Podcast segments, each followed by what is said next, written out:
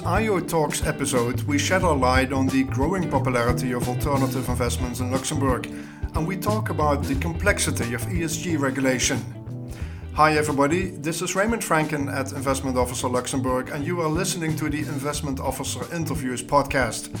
Today, we talk to Corinne Lamesch, chair of the Association of the Luxembourg Fund Industry, which just finished its annual Global Distribution Conference.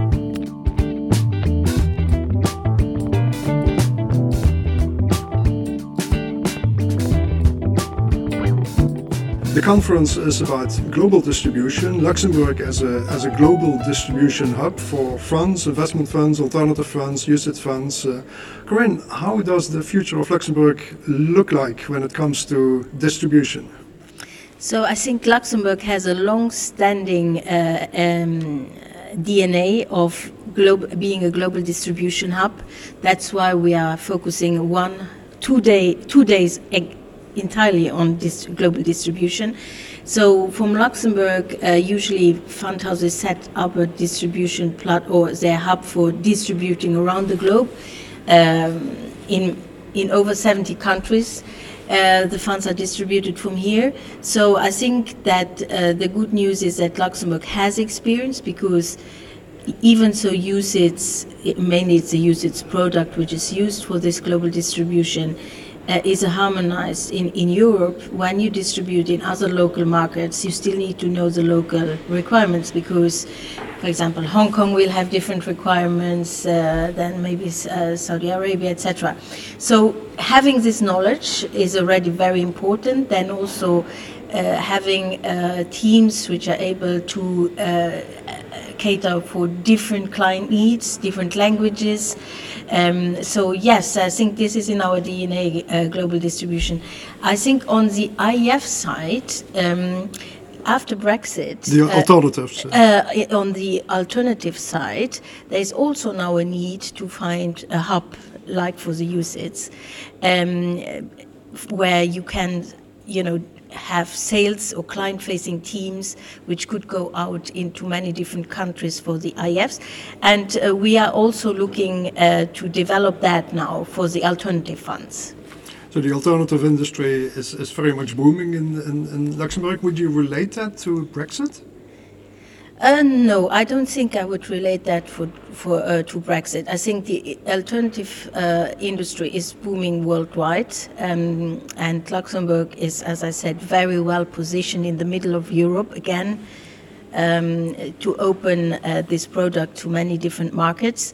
But there's also big demand from clients. Uh, as you know, you, uh, in, traditionally these funds were more uh, niche products for institutional clients, and we we are now seeing uh, much more demand also from retail clients and. Um, to have access to these products, which give a long-term um, returns they help to diversify the portfolios.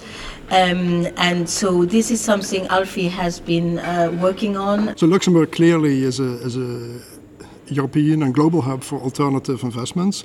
W what makes Luxembourg so attractive for the, the global investment sector in that sense? So I think Luxembourg is again in the middle of Europe, uh, uh, having experience for cross-border distribution for use. It helps obviously to uh, expand that in alternatives, but I think um, there is a, a, very general demand for these products, and that's why obviously when there's demand for products, you will obviously look to launch this type of products, and um, it is true that for alternatives um, we have seen a, a, a, shift from these products only being for institutional investors. So there's now a, a demand to open these products also to retail clients. Um, first to, so that they can diversify their portfolios to get long-term returns. And um, and so this is something and also I think retail investors can see, as you know, another big topic is sustainability in, in uh, products. And with alternative products, an investor can really see potentially how he can make an impact because these private asset funds would potentially invest in, in infrastructure or a sustainable project. We, we, have seen some fascinating examples of Luxembourg alternatives. Uh, the readers of Investment Officer are very familiar with them. We, we had some real estate uh, infrastructure funds from Australia, QIC Investment Corporation, doing business through Luxembourg. Uh, the, the German Nuclear Waste Fund using the alternative funds over here. We just reported on uh, a new Rome hotel for Four Seasons by Bill Gates uh, that is being financed through a Luxembourg alternative fund. Uh, so, so, so, really a booming market in that sense, also thanks to Luxembourg regulation. Do, do you expect much more growth in the coming years? Could, could this be a competitor to the, the UCITS funds? I definitely see much more growth in this space over the coming years. We have seen I mean, last year was a very good year, and it was an asset class, the growth of which was higher in percentage uh, obviously, it's still a smaller asset class than UCITS, but the, the, the, growth rate was higher than the UCITS in Luxembourg. So, um, so yes, and, and, we also know that globally there's a big demand for alternative funds. So it's really a, a space where you, if you want to be relevant, you need to be in. And what we also see is the more traditional uh, fund houses are also now developing um, private asset funds or going into this this area. There's, it's really also driven by demand, and uh, you know, it's investors are shaping what we products we, we produce for clients. They should be in the center of what we're doing, and there's clearly a demand. Um, not only from professional investors, but also now for more high net worth indiv- individuals to be able to access this asset class. Obviously, with the right safeguards in place and of course also digital technology, tokenization being a factor in here. Still, we have the, the likes of uh, Vincent Mortier, the chief investment officer at Amundi, saying private investors they should not touch the alternatives market. What, what do you think when you hear somebody say that? I think you need to be transparent about the risk. You need to be clear that you cannot dispose as quickly of the monies you invest in these funds. Some are close-ended, uh, so you cannot touch the money at all. But you know, if you have a long-term investor, they usually put aside money which they don't want to touch for a certain period. It provides higher return. Um, so I personally, if if I could, I would invest more in private assets. But the, the entry tickets I find for retail investors were too high. And obviously, with the ELTIF review, they want to, to take away entry tickets, make it more easy for retail investors to be able to access these products. And I think it goes hand in hand with the objectives, the policy objectives of, of the European Commission, which is they want more private um, capital in, in capital markets. And this is something, a vehicle which can help achieve that. And, and, of course, alternative, it cannot be said often enough, it's a long term investment uh, illiquid, so you cannot sell it straight on the spot. You have to be patient, but you have to accept. But you also have the projection of a, a possibly higher return on that. You, you, mentioned yesterday in your opening speech at the conference also that private assets can play a big role in, in solving some of the challenges we have in society. You're touching on the financing of the uh, the, the, financing needs of a, a, lot of investments that need to be done in Europe, the involvement of the private sector. What role do you see for, for Luxembourg and for, for, for alternative investments in that? So I think that, that these private asset funds they they, they can prov- provide uh, private funding for projects which are really very uh, uh, needed at the moment, like uh, renewable energies, uh, but in general it could be for any type of infrastructure project or whatever. And I think that that's why I think that at the moment we know that this funding is, is needed more than ever. Uh, in particular, in the climate uh, transition, we need new funding, and in order to transform the, the, the, the, framework we have at the moment uh, to be more sustainable and to be uh, closer to net zero, we need funding and we need infrastructure. We need uh, transformation. And this money cannot just come from from the public sector. It needs to come from the private sector. And that's also why, and, and people understand that and to get an, an, opportunity to be part of this, I think it's. We had this morning a panel from uh, Gen Z and millennials, and they exactly said that. They said that the question was asked, would you invest in such a fund? And they said yes, because we could really, if it is one which makes an impact, we could see the impact back better. You highlighted the need for investor education uh, as well. We, we had also this week a uh, release by a survey conducted by the Luxembourg regulators uh, and, and, a few other Luxembourg parties, basically demonstrating that almost 9 out of 10 people in Luxembourg feel they don't have enough information about sustainable investments. Uh, you're making a strong case for investor education some critics are saying, well, basically that's the industry looking for a way to market these new types of uh, products. Might be a cynical view, but why do you feel that is important? Well, I think um, it is important for many different factors. You're, you're talking about sustainable, but let's just start with basic finance, managing your finances. I think, um, you know, the, the, the, the, retail investors and the public at large at the moment, they're facing difficult times. They need to make their, uh, their month's end meet. And so they need to understand that by just leaving their money potentially in idle cash, they are also losing money.